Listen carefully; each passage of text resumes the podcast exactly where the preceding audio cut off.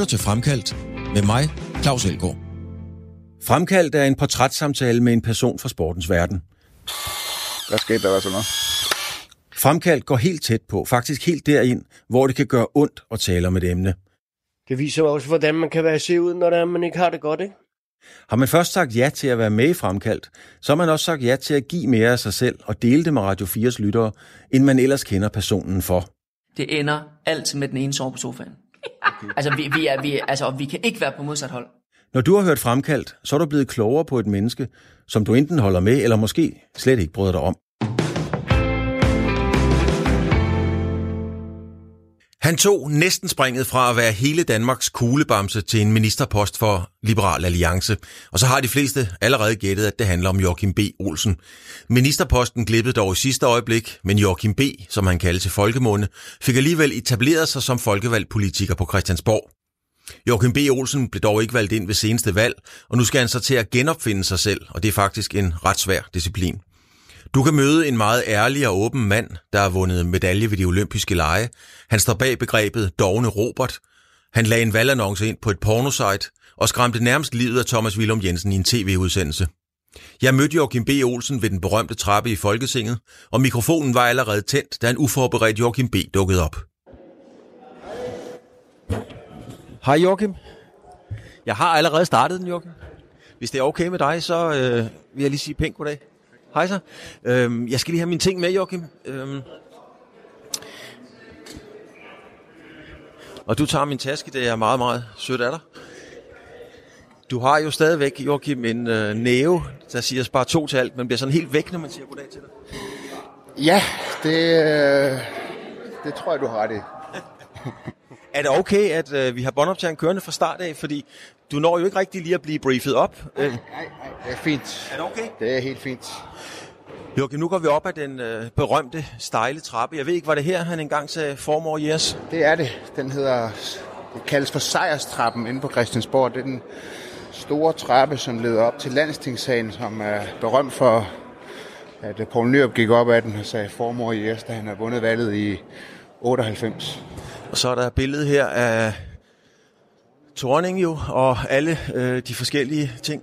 Jeg skal lige spørge dig allerførst, Joachim, øh, lige i øjeblikket. Der er en masse mennesker her altid. Vi er i gang med, eller færdige med overenskomstforhandlingerne.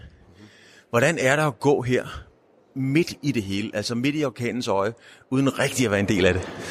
Jamen, jeg har altid synes, at det er fantastisk at komme på Christiansborg, fordi det er et helt særligt sted, ligesom hjertet af demokratiet. Jeg har aldrig en eneste dag taget det for givet at være herinde. Det, jeg synes altid, det er en ære at komme ind og komme op ad trappen. Så det her, det har jeg det fint med. Men altså, hvis vi nu bliver i sportsproget, er det ikke lidt, lidt ligesom at starte ude på en eller anden måde? Altså, jeg mener, man, man går der og kridter banen op. Ikke så det er ikke det, du gør, men billedligt talt, mens de andre har fodboldstøvler på. Jo, det er. Det er ikke en helt upræcis beskrivelse, men nu arbejder jeg jo ligesom lidt bagom i mit øh, parti og hjælper dem, der står forrest. Og øh, sådan er det jo også på et fodboldhold. Øh, der er jo ikke der er jo en hel masse, der er med til øh, at sørge for forhåbentlig, at det går et hold godt. Det er jo også dem, der er, dem, der er bag, bagved. Jeg synes, du virker til at være nede i et, øh, eller i, du er i et helt andet tempo. Du ser faktisk øh, ud til at have det godt. Hvordan har du det? Jamen, jeg har det godt. Jeg, det er ret nok, det er et andet tempo, øh, jeg er i nu, også i forhold til, da jeg var valgt. Det bliver højere og højere, kan jeg så mærke, jo mere man kommer ind eller jo mere jeg kommer herinde. Men øh, det er ret nok, det, det er fint. Sådan er det. Der er fordele og ulemper ved alting. Øh, og der er også fordele for mig personligt ved ikke at være valgt. Jeg vil selvfølgelig helst være valgt, og derfor er jeg stillet op, men selvfølgelig er der også fordele øh, ved det. Øh, jeg har ikke, skal ikke til helt så mange meningsløse møder, som jeg skulle før, og ikke helt så sene aftener. Så min arbejdsuge, den er nok 10-15 timer kortere, end den var som MF'er, men øh, så det, det giver jo også nogle, nogle muligheder. Men er det rigtigt fornemmet, at der hviler en anden ro over dig? Ja, det gør der nok. Øh, men det er nok også lidt med min alder at gøre. Ja. Jeg tror, det var sket alligevel. øh, når man kommer over de 40 der, så ja, falder der jo lidt mere ro over. På, på nogle måder selvfølgelig. Det kan også godt være udfordrende. Der kommer nogle andre udfordringer med at komme øh, over 40, synes jeg, som jeg også har kunne mærke øh, på det personlige plan. Hvordan har det været for dig? Vi står altså som sagt midt i det hele nu. Der er en rundvisning i gang lige til venstre for os, eller hvem det måtte være. Jeg har allerede sagt goddag til Marianne Hjelved og, og Kirsten Normand, og der kom nogle andre forbi os. Det er jo et fantastisk sted at være. Mm. Øhm, er du her lige så meget, som da du var valgt? Øh, jeg er ikke lige så mange timer herinde, som da jeg var valgt. Nu har jeg et almindeligt øh, sådan 37-40 timers øh, arbejdsuge, og dengang der hed det nok nærmere 60-70 timer, så jeg har ikke så mange timer, men, øh, men på den måde kan jeg ikke mærke, altså, jeg, jeg laver nogle lidt andre ting nu, øh, og, øh, og jeg synes faktisk, at nu har jeg lidt, nu beskæftiger jeg mig med de ting, der rigtig interesserer mig, øh, og som sagt skal jeg ikke være med, der er, der er mange møder i politik, som ikke rigtig fører noget med sig, altså, når man er med, for man har rundt til utrolig mange ting hvor man bagefter tænker, hvad var det egentlig, der kom ud af det her? Og dem har jeg ikke så mange af mere. Jeg skal jo spørge dig, jeg kan lige så godt få det overstået. Øh, ser vi dig i Folketinget igen? Ja, det bestemmer vælgerne jo, vil jeg godt, du vil sige, men, men øh, kommer du på plakaten igen? Stiller du op igen? Det helt ærlige svar er, at, øh, og sådan har jeg altid, altså det, det er meget sandsynligt. Jeg kan sagtens finde på at stille op igen, men det ærlige svar er, at jeg har ikke, det, det er ikke besluttet fuldstændig. Altså lige nu, der prøver jeg at, at passe det, jeg gør nu, og have fokus på det, og det andet, det ligger lidt ude i fremtiden. Jeg har altid haft svært ved at sige præcis, hvad skal der ske om tre år. Øh, men, men det er da bestemt en af et muligt udkomme. Øh, jeg håber jo, at partiet går frem, og så kan det også godt tænkes, at jeg stiller op. Altså, jeg synes jo, det er, en, det er et fantastisk karaktertræk, fordi hvis vi bliver i sportssproget, og det kommer vi nok til at snakke en del, Joachim, øh, så er der mange fodboldspillere, der stiller støvlerne på hylden, når de er færdige. Nu gider de ikke mere. Ja. Du er her alligevel, du bliver i miljøet, og ja. vi har startet om, at du starter ude. Hvor får du det overskud fra? Fordi på en eller anden måde må det også kræve et overskud at træde herind og kigge de andre i øjnene. Øh, jamen, overskuddet kommer af, at jeg synes, at det er meningsfyldt øh, at beskæftige mig med Liberal Alliance og med politik generelt. Jeg synes, det er meningsfyldt. Det er noget, der... Altså, man har den der... Altså, det, det interesserer mig simpelthen. Altså, øh, der er også andre ting, der sagtens kunne interessere mig. Jeg har også fået nogle meget, meget fine tilbud øh, om at lave andre ting, altså, jeg er meget beæret over. Jeg havde det nok bare sådan, at det dårlige valg, LA fik, altså jeg kunne bare ikke, jeg kunne bare ikke helt lade det ligge der. Altså det, det, det kunne jeg ikke. Altså, og hvis der var en mulighed for, at jeg kunne bidrage til, at det kunne komme tilbage, øh, så kunne jeg bare mærke med mig selv, at så kunne jeg ikke ligesom se mig selv i øjnene, og så ikke øh, bidrage med det, jeg nogle gange kunne bidrage med. Altså, du er jo om nogen øh, konkurrencemand, og vi står lige under et billede af Helle Thorning, der står med sådan nogle alfaderlige korslagte arme øh, og kigger ned på os. Føler du det som et personligt nederlag? Jeg tænker ikke på, på Liberal Alliance som sådan, men at du ikke kom ind. Nej, det gør jeg helt ærligt ikke så meget, fordi jeg føler ikke, at den tilbagegang LA havde var altså, så meget med mig at gøre. Altså selvfølgelig har jeg en andel øh, i det, det er en holdindsats, men jeg føler, det var nogle beslutninger, som var ude af mine hænder, der førte til, at vi fik et dårligt valgnederlag. Jeg fik selv et personligt rigtig, rigtig godt valg.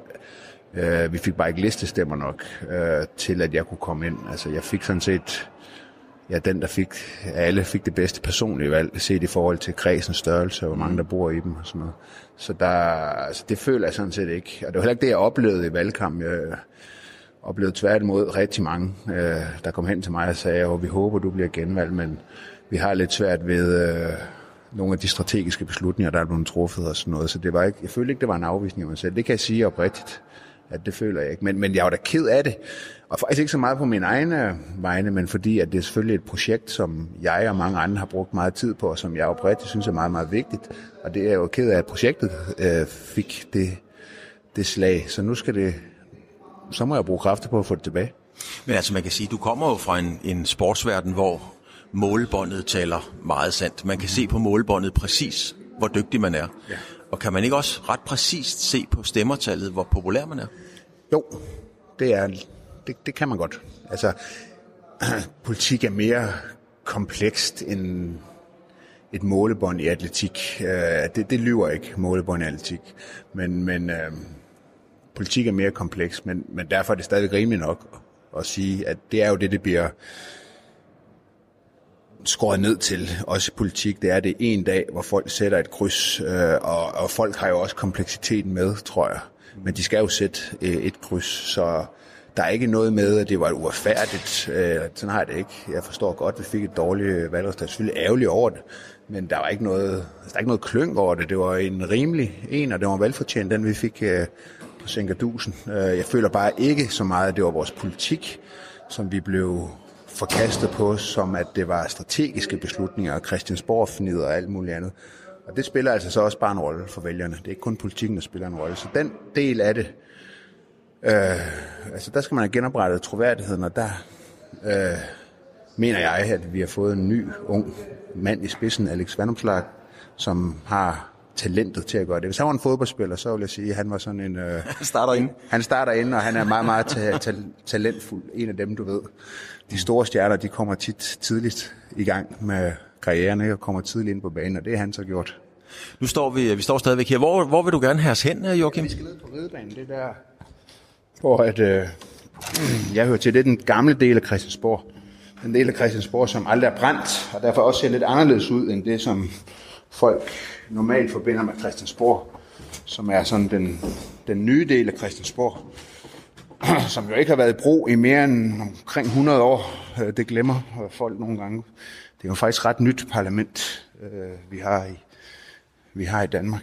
Det er sådan lidt et uh, sceneskift. Vi går fra det gamle klassiske, vi har set i tv i form over yes og så videre, ind til nogle pæne nye, øh, hvad hedder sådan noget, parketgulv, en blå løber ja. øh, og elektriske døre, og jeg skal komme efter dig og alt muligt. Hvor trives du bedst?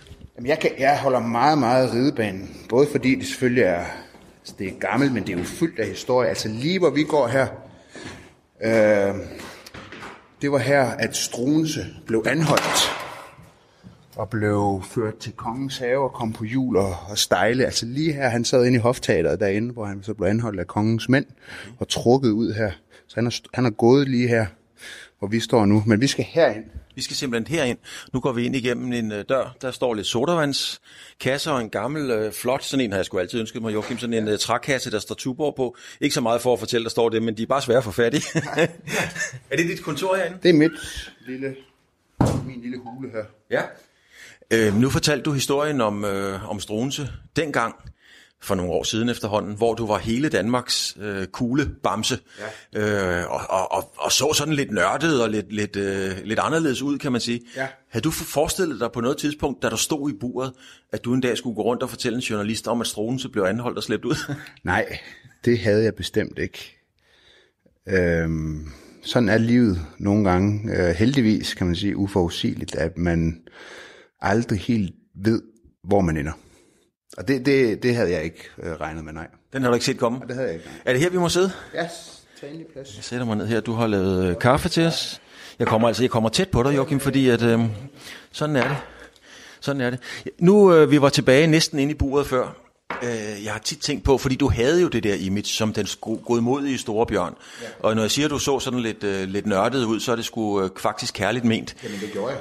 Det fornærmer mig på ingen måde. Øh, men det er også lige meget, hvem jeg taler med, så, så siger alle, at øh, Joachim er sindssygt intelligent. Og det er både, øh, skal vi sige, modstandere og, øh, og tilhængere af dig. Havde du behov for, efter din øh, lidt nørdede karriere som kuglestøder, at vise Danmark, at du rent faktisk indholdt mere, end at kunne kaste en kugle 21 meter? Nej, det vil jeg ikke sige, jeg havde. Altså, det var ikke... Øh, altså, jeg gik ind i politik, handlede ikke om at skulle bevise noget. Øh, det, det handlede om en reel interesse, som jeg virkelig altid har haft. Altså, jeg har altid været meget politisk interesseret. Kommer også fra et meget politisk hjem. Øh, fulgte meget med i politik allerede fra en tidlig alder. Øh, allerede da jeg var sådan 11-12 år gammel, ej det passer ikke, sådan 13-14 år gammel, der købte jeg håndbog i dansk politik, som Gyldendag udgav hver eneste år, det var før internettet jo, sådan en stor mobbedreng, hvor alle politiske partier tilkendegav, hvad de mente om alt for stort og småt, øh, og den købte jeg selv for min egen sparepenge. Jeg interesserede meget i politik. Øh, Peter Skåb øh, kom en del i vores, har været nogle gange i vores hjem, øh, fordi han skulle holde øh, foredrag i nogle af de foreninger, som min familie var engageret i. Peter Duetov, som var en anden kendt øh, politiker fra Centrumdemokraterne, øh, kom også en del i vores hjem af samme årsag. Så det var sådan et sted, hvor der blev talt meget øh, politik, og, jeg var, og det interesserede mig utrolig meget, men jeg tror aldrig, det skulle være en vej, jeg selv skulle gå, men jeg havde den der interesse for politik. Når du, når du så er her nu, og, og du er stadigvæk en del af politikken, men, men du er jo så ikke valgt ind. Hvad, hvad er det så for et tomrum, du står sådan lidt overfor? Fordi på en eller anden måde må det jo trods alt være et tomrum, du ligesom skal til at finde ud af, hvad skal, der, hvad skal jeg bruge det til? Jamen i virkeligheden så handler det jo om, at, øh, at i, i alle politiske partier, øh, der sidder der nogle mennesker øh, og arbejder med politik og med politikerne. Og det, det er den rolle, jeg har nu, ligesom så mange andre har. Og jeg ved ikke, om det er noget tomrum, altså...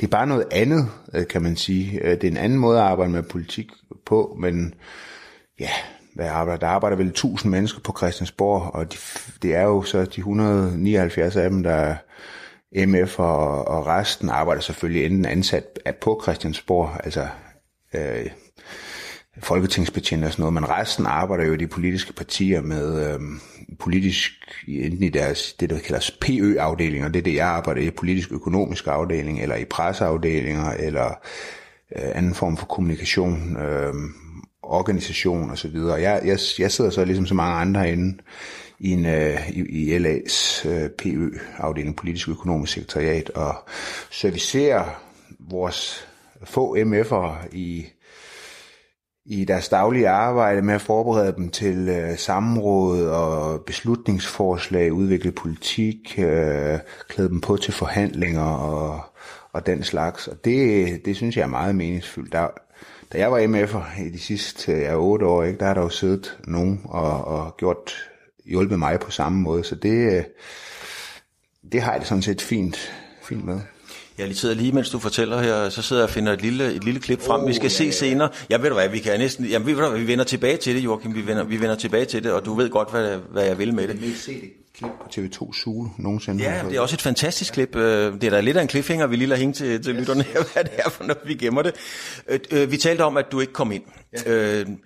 Det er ret kendt, det kan være, det er myter, men, men det siges, at du er en rigtig dårlig taber du engang er blevet rigtig vred over at tabe i noget kortspil og så videre. Hvordan reagerede du, da du, for det gjorde du jo, da, ja. da du tabte valget? Det var faktisk lidt sjovt, fordi på selve aftenen, altså på valgaften, ikke, der, der var det sådan, der var jeg faktisk ikke øh, så vred. Altså, altså, nu er der jo det med et folketingsvalg, at det er jo ikke ligesom en fodboldkamp, hvor man ligesom er fuldstændig chokket på aften, fordi man, der er jo meningsmålinger, og der er meningsmålinger hver dag. Jeg har at det blev et dårligt valg, og jeg har også den sidste uge der kunne jeg godt slå min øh, hvad, hjertet fra og bare bruge hjernen, altså, så kunne jeg se, at det blev meget, meget svært. Jeg blev valgt, så det var ikke sådan, at jeg var ikke var forberedt, men på selve aften, der var det sådan, det var ligesom sådan en film, hvor alting gik galt. Der var, der var intet medløb nogen steder, og det var bare stolpe ud i samtlige kredse, bare bum, bum, bum. Øh, så det var nærmest sådan helt...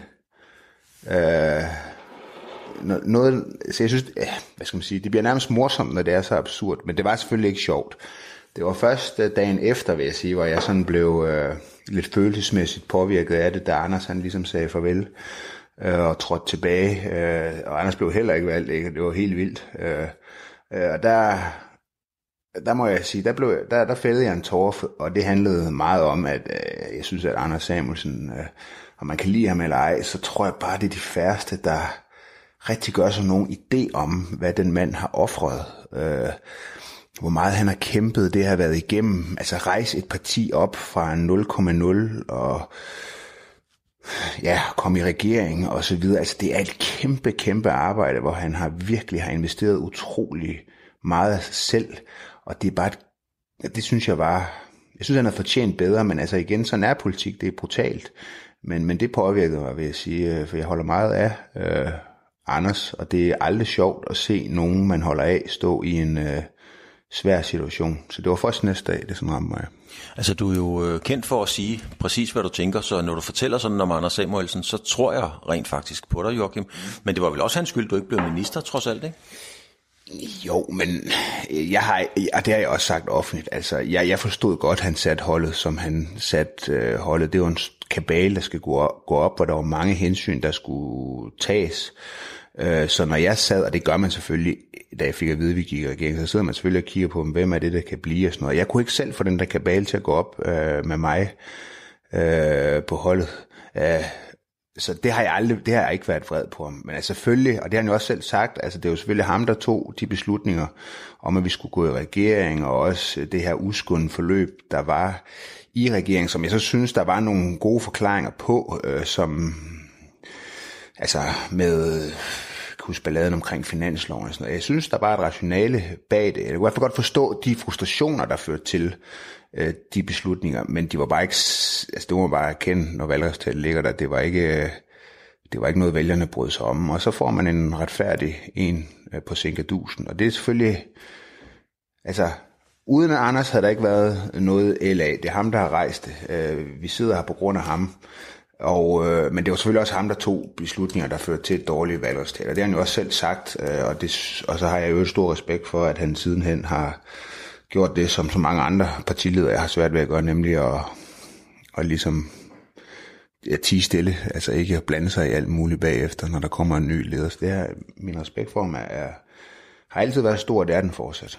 Joachim, øh, du skal lige fortælle mig det der med, og, og, fordi det er lidt overraskende for mig, at du fortæller, at du, du græd lidt da, dagen efter, da du sådan ligesom bliver klar på, hvad der egentlig er sket. Hvordan gør man det? Altså går man ind og lukker døren? Er det foran andre? Eller går man en tur? Eller hvor fanden går man hen og græder, når man har vundet? Øh, ja, det blev så til en sølvmedalje, trods alt til i, i Kulsted. Nå, men jeg sad jo derhjemme og så det i sofaen, så det var der, jeg fældede en tårer, da jeg så... Øh... Det var ikke over mig selv, altså det var det var over, at det var et menneske, som jeg stod meget, meget nær, og som jeg skylder rigtig meget, og at øh, det var bare at have brugt ufattelig mange timer sammen med igennem mange, mange år.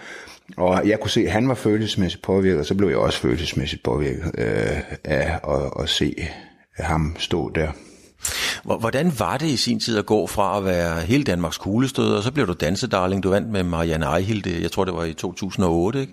Altså du var jo i den grad folkekær, og så lige pludselig, så skulle du være hardcore politiker, og det må jeg sige dyb respekt, du havde nogle kontroversielle udmeldinger, og det virkede på mig som om, at du aldrig rigtig gik på kompromis med det, der nu engang var dine principper. Det må da være et kæmpe skift. Jamen det var et øh, stort øh, skift, men, og det har fået det der spørgsmål tit, og Altså, prøv, jeg stødte jo ikke, jeg lavede jo ikke kuglestød for at være populær. Jeg, jeg lavede atletik, øh, fordi jeg elskede det. Øh, en bivirkning af det var så, at jeg klarede mig godt, og, og så bliver man populær på det. Og det er ikke fordi, det ikke betød noget for mig. Det ville jeg lyve, hvis jeg sagde, det, det gør det. Det er dejligt at være populær. Det er dejligt, folk kan lide Det er dejligt, at man går ned ad gaden og får et klap på skulderen og sådan noget. Men det var ikke det, der var min... Altså min motivation, den var... Øh, altså den kom indenfra. Mm. Nogle er påvirket af, at de gerne vil opnå et eller andet, have anerkendelse udefra. Det kan godt være en stærk motivationsfaktor, der kan drive folk langt, men jeg er helt klart sådan en sådan, hvad hedder det på dansk, det ved jeg ikke, internally hedder det på engelsk, det altså motivated, altså man er, jeg ved ikke, jeg kan oversætte, hvad hedder sådan noget, intern, in, in, in, Jamen, jeg var, det var noget, der kom indenfra. Jeg var motiveret af, at jeg ville lave resultater øh, og jeg ville nå så langt, som jeg kunne, og det motiverede mig. Og så var det en positiv, meget positiv bieffekt, at, øh, at, det så også, at der så var en masse mennesker, der kunne lide det, og synes, det var fedt, og, og sådan noget. Og det var det samme, gik ind i politik, der var jeg motiveret af noget inde i mig, noget jeg brændte for, og der kan man sige, der var, når du så går ind i politik, så bliver du per automatik i hvert fald upopulær blandt de fleste, fordi ingen har over halvdelen med sig. Øh, og jeg kommer derfor et lille parti, så er der mange, så bliver det upopulært hos mange, men det, jeg var stadigvæk motiveret af det samme, altså at det var noget inde i mig, noget jeg brændte for. Og derfor så synes jeg aldrig, at, altså, det er ikke fordi, det er sjovt at være upopulær, eller det er sjovt at få grimme beskeder på Facebook, eller... Og det må du få nogle stykker af. Ja, ja, masser. At det er ikke fordi, jeg synes, det er sjovt, og det er heller ikke noget, jeg savner. Øh, men, men det var ikke noget, altså, det, det var ikke noget problem, fordi jeg var motiveret for det, jeg lavede. Jeg, jeg synes, det var meningsfuldt, det jeg lavede. Jeg synes, jeg arbejdede for noget, som var rigtigt. Og, og så kan du... Øh, altså, du skal ikke gå ind i politik, hvis det er fordi, at du gerne vil være populær udadtil. Og jeg vil i hvert fald advare folk om at stemme på politikere, der er i det, fordi de gerne vil være populære. Fordi øh, det bliver man ikke i politik. Altså, jeg har faktisk ikke mødt nogen endnu, som øh, ikke bryder sig om det. Jeg tager lige et billede af dig, fordi programmet, øh, det hedder jo Fremkaldt. Fortæl mig lige, hvad er det der, altså du siger, det kommer indenfra. Hvad er det, der har drevet dig? Fordi man vinder heller ikke medaljer til OL i noget som helst, uden man har en indre drivkraft, der er enorm. Øh, hvad er det, der driver dig? Øh, jamen, øh, det er jo passion. Øh, altså i sport, det er bedre ord at bruge det til sport, at det er passion. Øh, i politik er det mere indignation, at jeg synes, der er noget, der er uretfærdigt, og noget, der bør ændres. Øh, så det er ikke, men det er begge to stærke drivkræfter. Øh, ja. Er det så noget, der ville have drevet dig til, ja, hvis du har begyndt at samle på frimærker, så skulle du have den bedste samling? Altså har du bare det drive, der gør forskellen? Ja, når det er noget, jeg brænder for, men jeg er ikke sådan et eller andet, altså jeg kan være ufatteligt oven. Altså hvis der er noget, jeg ikke gider, hvis der er noget, jeg bare finder ufatteligt uinteressant, så skal jeg virkelig hive mig op med nakkehårene for at gøre det. Men, men så spiller du mig jo næsten fri inden for en mål, fordi nu er det jo en foræring at sige Dogne Robert. Ja, ja, ja. Der fik du jo nogen på ørerne. Ja, ja, men mennesker, mennesker kan være, altså mennesker er grundlæggende øh, dogne, tror jeg. Man kan ligesom anskue verden på, på to måder. Man kan sige, at og det er der nogen, der gør, og det synes jeg er meget problematisk. Der er nogen, der siger, at det er ligegyldigt, hvad vi gør. Alt er ligegyldigt. Øh, vi, vi dør alligevel en dag. Øh, hvorfor er vi her? Hvad, hvad, hvad er meningen med det hele? Og, og hvis du tænker sådan, jamen, så er der ikke nogen grund til at rejse op. Men man kan også vende om og sige, at alt, hvad vi gør, er vigtigt. Den mindste ting, vi gør, er vigtigt. Det er vigtigt, at... Øh, at øh, jeg er flink ved dig, og du er flink ved mig, det betyder faktisk noget, fordi det er utro, det kan ændre verden. Altså det kan simpelthen ændre verden og gøre til et bedre sted.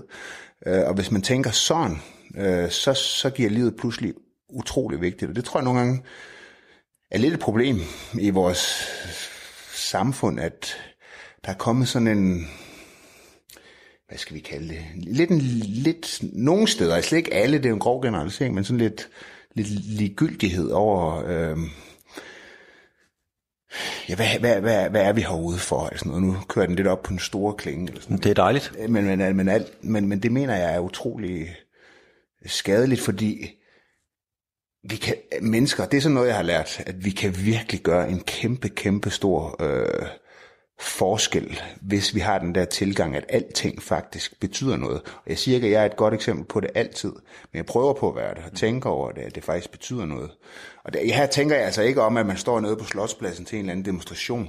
Jeg taler om, at man gør noget, der rent faktisk er nogle gange svært, at gøre noget for nogle andre, gøre noget for sine naboer, gøre noget for, for sin næste. Mm-hmm. Øh, helt små ting, eller man siger til sig selv, at nu vil jeg prøve at blive bedre til et eller andet.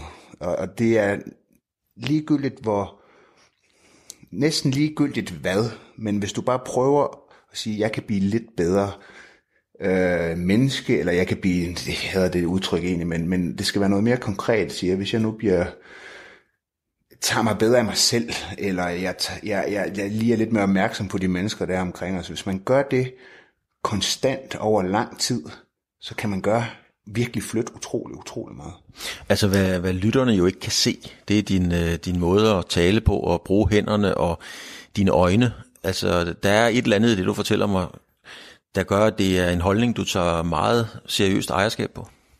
Ja, men det, det er, altså for det konkrete for mig, det jeg lært med sport, kan man sige, og egentlig også med politik, det er det der med, at øh, altså, og for eksempel, det er meget konkret, ikke? men at gå fra, at du er 12 år gammel, og du er på et atletikstadion, og der er ikke et menneske i verden, der vil kunne forudse, hvor langt du kan drive det. Mm-hmm. Øh, men at du så hver eneste dag, år ud og år ind, afsætter tid og ressourcer til at hele tiden blive lidt bedre til nogle af de elementer, du skal være god til for at kunne komme langt. Ikke? Hvor langt man så kan drive det, altså hvor langt man så kan komme. Og det selvfølgelig kan alle ikke komme til OL og vinde medalje, men alle kan forbedre deres... Øhm, alle kan nå meget længere, end jeg tror, folk er bevidste om. Og det er taknemmeligt med sport, og det er ikke det, jeg taler ikke om sport, jeg taler om alting, lige meget hvad det er, mm. man ligesom siger til sig selv, at det her, der vil jeg gerne være bedre. Øhm, så kan man drive det utro... Altså, man kender slet ikke sit eget potentiale. Så må det jo også have gjort noget ondt i dig, kan jeg næsten regne ud, da du blev meget... Øh, øh, altså der, der var jo flere, der var ude og kritisere dig for, at du kritiserede nogen og sagde, den mand har jo aldrig haft et ærligt arbejde, og du har bare fået støtte af SU og Team Danmark og ting og sager. Ja, ja. Så, så med, den, med den tilgang til tilværelsen, må det da have gjort ekstra ondt i dig at læse den ene side efter den anden, med den kritik af dig om, at du aldrig havde været ude at arbejde?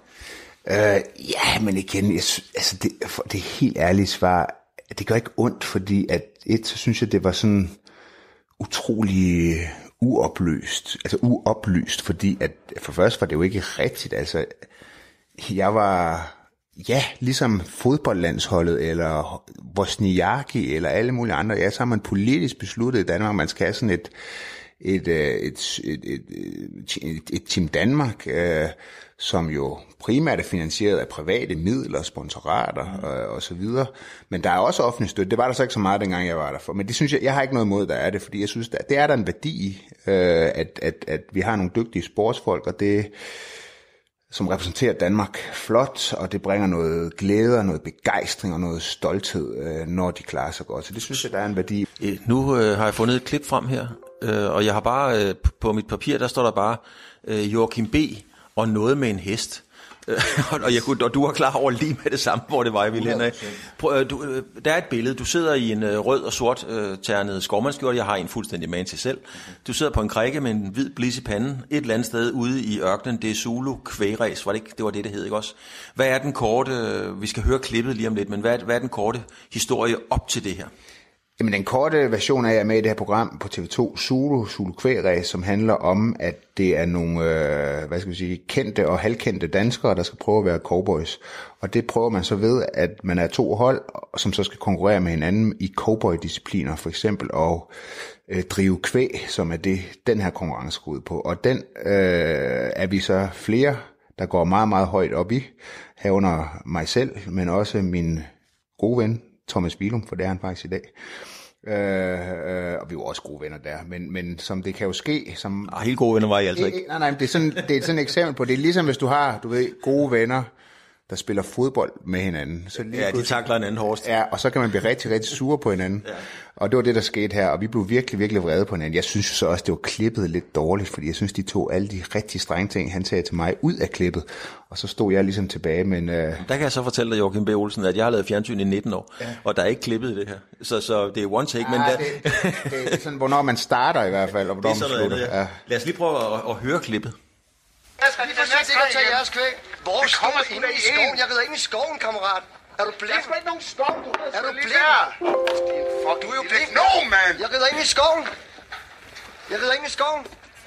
Jeg rider ind i skoven. Jeg rider ind i skoven. Der er ikke nogen fucking skov. Der er en skov dernede, hvor... Du er sgu da ikke der, du rider der! Jeg har en kalv og en lille, hvad hedder det, babykalv inde i skoven, som jeg rider ned til. Er du sur nu?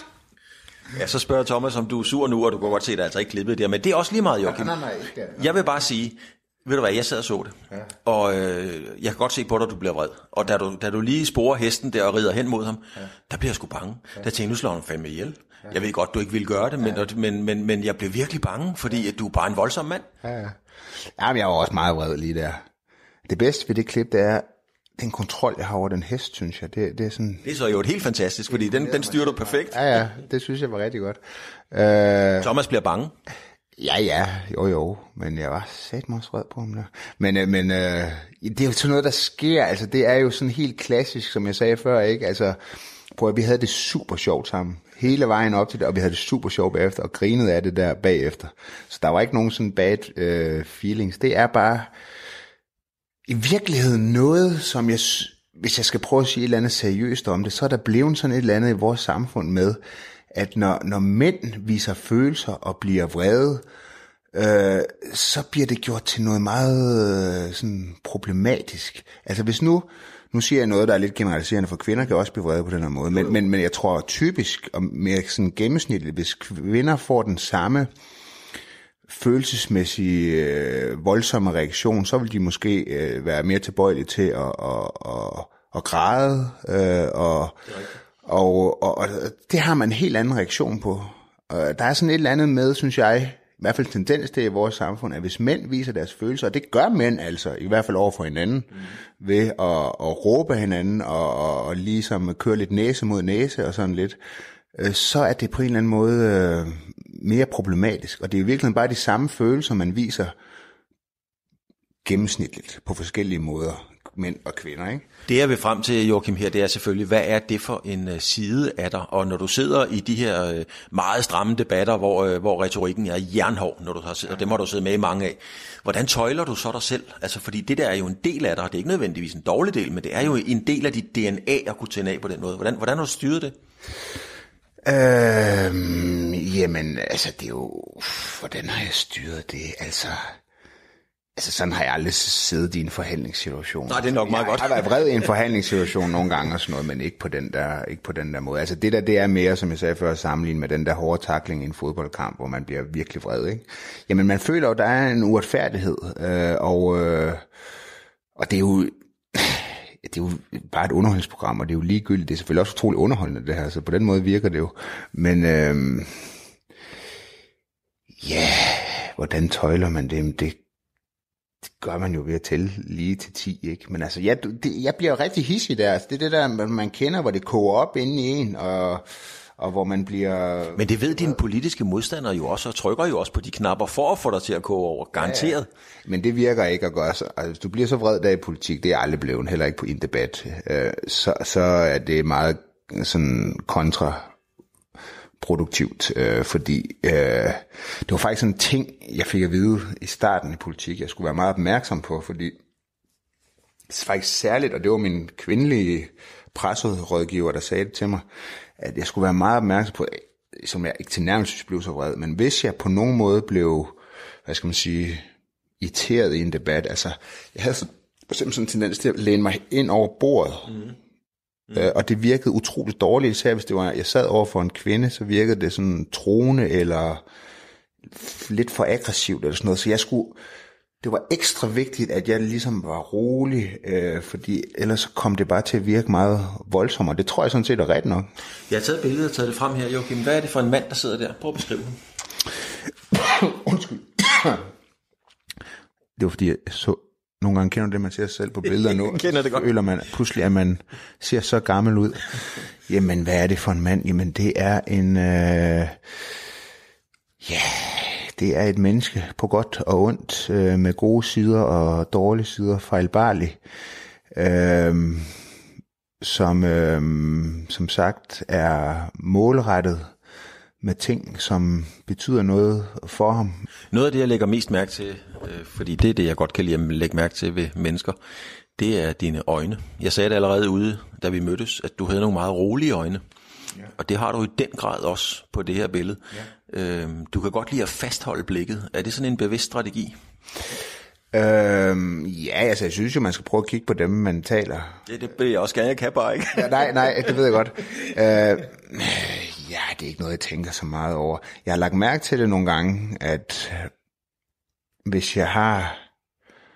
Jamen, jeg er ligesom de fleste andre. Altså, jeg kan godt... Hvis det er nogle meget personlige samtaler, hvor det er svært at tale om øh, med andre, så, så er det jo sværere at fastholde blikket, men det skal man jo prøve. Det er faktisk meget sjovt, at... Øh, jeg hørte den anden dag i radioen, at grunden til, at vi har, de, grunden til, at vi har det hvide i øjnene, mm-hmm. øh, det er sådan, at man kan se, at man kigger på hinanden. Hvis man ikke havde det, så kunne man jo ikke se, hvor øjnene de kiggede hen. Okay. Og det er simpelthen noget, der ligger meget dybt i os mennesker. Det, det, det er sådan noget, der skaber tillid, at man ligesom kigger på hinanden, når man taler. Man har ikke tillid til nogen, øh, der ligesom ikke kigger en i øjnene. Så simpelthen for, at man kunne finde en, øh, en mage, og etablere det tillidsforhold, så er det nødvendigt, at man, man kigger hinanden ind i øjnene. Og det er derfor, vi har det hvide i øjnene. Det giver, det giver meget god mening, rent faktisk. Er du en provokatør? Øhm, ja, det er jeg nogle gange. Altså, jeg kan i hvert fald konstatere, at jeg pro- provokerer folk nogle gange. Øh, så ja, det, det er jeg jo nok. Det er ikke, jeg tror, folk har en, måske en idé af, at jeg gør, siger de ting, jeg siger, for at provokere, som om det er et mål i sig selv. Og det er det også nogle gange, fordi jeg mener, at provokation kan godt være vigtig. Men, men lige så tit, så, er det, så kan jeg blive overrasket over noget provokerende. For eksempel, når man taler mænd og kvinder. Det har jeg nogle gange været i. Altså, der er jeg virkelig oprigtigt været overrasket over, hvad der nogle gange kan provokere. Altså for eksempel at sige, at der er forskel på mænd og kvinder. Gennemsnitligt set, øh, så er der nogle forskelle øh, fysisk på os, som også påvirker vores adfærd, og kan være med til at forklare, at mænd og kvinder på sådan, tager forskellige valg, når der er flere kvindelige sygeplejersker end mandlige sygeplejersker. Men det er jo ikke skide populært at sige i de her nej, tider. nej, nej, men, men, men hvis man ligesom skal prøve at forklare, hvorfor at vi har et kønsopdelt arbejdsmarked osv. Der, kan være, der er også sådan sociale øh, hvad skal man sige, normer og sådan noget, der spiller ind. Det anerkender jeg fuldstændig. Men, men når der over hele verden ligesom er forskelle, gennemsnitlig forskel på, hvad mænd og kvinder beskæftiger sig med, og ligesom sige, det har ingenting at gøre med, at der er nogle, øh, nogle forskel, gennemsnitlig forskel mellem mænd og kvinder, øh, som og, og de forskelle også påvirker vores adfærd, de valg, vi tager, det synes jeg er fuldstændig vanvittigt, at det er en kontroversiel ting at sige. Altså alle, der har børn selv, øh, jeg har selv en, en dreng og en pige, og jeg kan bare se, og det er jo sådan noget, der er på mikroniveau, jeg kan bare se, de interesserer sig for noget lidt forskelligt. Øh, og det tror jeg er meget, meget typisk. Og så er der selvfølgelig nogen, der ikke gør. Der er drenge, der leger med dukker og sådan noget, det er helt fint. Ingen problemer i det. Og piger, der synes, at øh, det er sjovere at lege med, med, med pistoler, eller hvad det nu er. Øh, og det er super fint, men gennemsnitligt, så er det bare så er der bare de her forskelle. At sige, at det ikke også skyldes noget biologisk i os, øh, at øh, mandlige kønshormoner ikke påvirker vores adfærd og så videre, det synes jeg er fuldstændig vanvittigt, men det er meget kontroversielt at sige. Jamen, når du så siger det alligevel, Joachim, er det så... Øh, Øh, altså, jeg, jeg sagde til dig på et tidspunkt, jeg har altid været fascineret af, at du ikke gik på kompromis og blev sådan politisk korrekt. Øhm, men er det simpelthen, fordi du ikke er en skolet politiker, at, at du ligesom siger det? Fordi du ved allerede godt, når du begynder at snakke om det, så nu får jeg ballade. Det er dels med at gøre, at jeg ikke er, altså, er, er skole. Altså, de mange politikere har været i ungdomspartier, ligesom... Øh, og det er heller ikke øh, karrierefremmende, tror jeg, politik at være meget kontroversiel, men i mig har jeg det bare sådan, hvis der er noget, der... Altså, det kan jo ikke... Noget af det fineste ved, ved vores samfund og hele den vestlige verden, det er jo øh, ytringsfrihed. For formålet med ytringsfriheden er jo, at vi skal prøve at finde ind til en sandhed. Og hvis man aldrig nogensinde må sige noget kontroversielt, så kan du aldrig heller aldrig nogensinde blive klogere selv, men du kan heller aldrig som samfund finde ind til sandheden. Og der har vi fået sådan der er det kommet snigende sådan noget, den her politiske korrekthed, at, at jamen, hvis der er nogen, der føler sig trådt over tæerne, så er det den, der siger noget, der har gjort noget, der er forkert. Men du kan jo aldrig have en meningsfuld samtale i samfundet, hvis ingen må føle sig trådt over tæerne. Og derfor synes jeg faktisk, at den her politiske korrekthed er, altså, man kan godt lave lidt sjov med den, øh, men, men der er også noget farligt i den.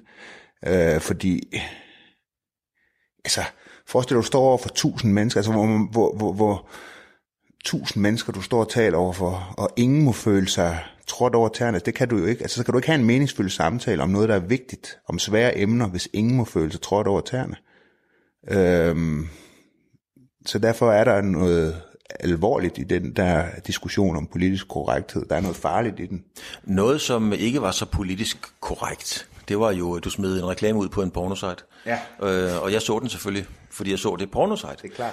Det er så, sådan først, der ja, ja, men så, sådan, sådan er det så skruet sammen. Hvad fanden er, så tænker jeg bare, Joachim, hvad skete der oven i hovedet på dig, da du lige tænkte den tanke? Altså jeg vil nok sige, altså jeg, jeg fik selv ideen øh, til den, og øh, jeg synes, at det var vildt morsomt. For, fordi det var, altså jeg havde sådan det der billede i hovedet, at nogen sad på Pornhub, og gør det, man nogle gange gør, når man er på Pornhub, og så så de den der reklame, og det var simpelthen det billede, jeg havde inde i hovedet af, at der sidder en person ligesom på Pornhub, og så kommer den der billede op, og, og det, det synes jeg bare var så, så morsomt, øh, en tanke, og det er måske ikke noget, alle synes er morsomt jeg er sådan lidt ambivalent selv med, om det var en god idé at gøre det. Øh, jeg tror måske, at min egen humor, øh, som måske er lidt, det ved jeg ikke, øh, det kan godt være, det er lidt bøvet, men jeg synes selv, det var utroligt skært. Det er ikke sikkert, at den ramte alle, øh, den humor der. Så jeg ved, jeg er lidt, åh, det er lidt op i luften for mig, om det var en god idé, om jeg ikke skulle have gjort det, eller om jeg ikke skulle have gjort det. Jeg tror heller nok mest, det ikke betød ret meget, men jeg skal da lov for, at øh, det gik viralt i hvert fald. Nu har vi snart talt sammen i en lille time, og der er lige pludselig noget for mig, der lige pludselig ikke giver mening. Du er et øh, reelt, ærligt, ligefremt, ikke politisk korrekt menneske, der har kunne kaste en kugle øh, 21,5 meter. Altså, er politik overhovedet din verden? Øh, ja, det, ja, det synes jeg. Altså, jeg synes også, det er vigtigt, at når man lever i et demokrati, som vi gør i Danmark, et liberalt demokrati, vi har folkestyre, så er politik for alle. Det er helt legitimt, at man ikke interesserer sig for politik, øh, og man vil bruge livet på alt muligt andet. Øh, jeg synes sådan set, at det er forståeligt, og jeg synes faktisk, at politik fylder alt for meget. Forstået på den måde, jeg synes, at politikerne har alt for stor indflydelse. Men, men øh, politik er for alle. Det er noget, alle må diskutere og, og, og blande sig i. Og, og, og alle har, er du dansk statsborger, så har du så er det din ret, du kan stille op og prøve at blive valgt. Og det skal du, det har du, den ret har du uanset baggrunden, øh, og hvad du ellers har beskæftiget dig med. Og så skal du gøre det. Øh, Men, men jeg er tænker så, men jeg tænker også, det, den der meget komplicerede verden, det jo er med skjulte dagsordner og bag om ryggen, og hvem forhandler med hvem. Jeg mener, inde i buret, du, kaster, du, du støder kuglen, målbåndet fortæller ret præcist, om du blev med nummer 1 eller 10 eller 8 eller 5. Mm. Altså det er meget mere konkret verden på en eller anden måde. Er den ikke nemmere at begå sig i? Jo, absolut. Øh, sport er meget mere taknemmeligt, og det er meget nemmere at forholde sig til. Men man skal bare ikke lave den parallel, at fordi man har beskæftiget sig med noget, der er meget konkret og nemt at forholde sig til, øh, for eksempel det at være sportsmand, at, at så er du sådan et eller andet endimensionelt menneske, der ikke kan forholde dig til komplicerede øh, emner på alle mulige andre områder. Øh, sport er også meget kompliceret. Bare, det er bare ikke kompliceret at finde ud af, hvem der er bedst. Det er meget enkelt, men at blive den bedste er ekstremt kompliceret. Øh, Så uanset hvad din baggrund er, og selvom du har beskæftiget med noget, der sådan er, hvor enderesultatet i hvert fald er lige ud af landevejen, øh, så betyder det jo ikke, at du som menneske ikke øh, kan sætte dig ind i andre områder, som er komplekse. Ja, der er noget, jeg glæder mig til at spørge dig om, og jeg er spændt på, hvad du svarer. Jeg ved, du svarer ærligt. Øhm, jeg har talt med, med Morten Brun. Øh, han vandt øh, øh EM-guld. Han var ikke på banen, så han, han siger, jeg vil ikke kaldes europamester, for jeg har ikke andel i den medalje.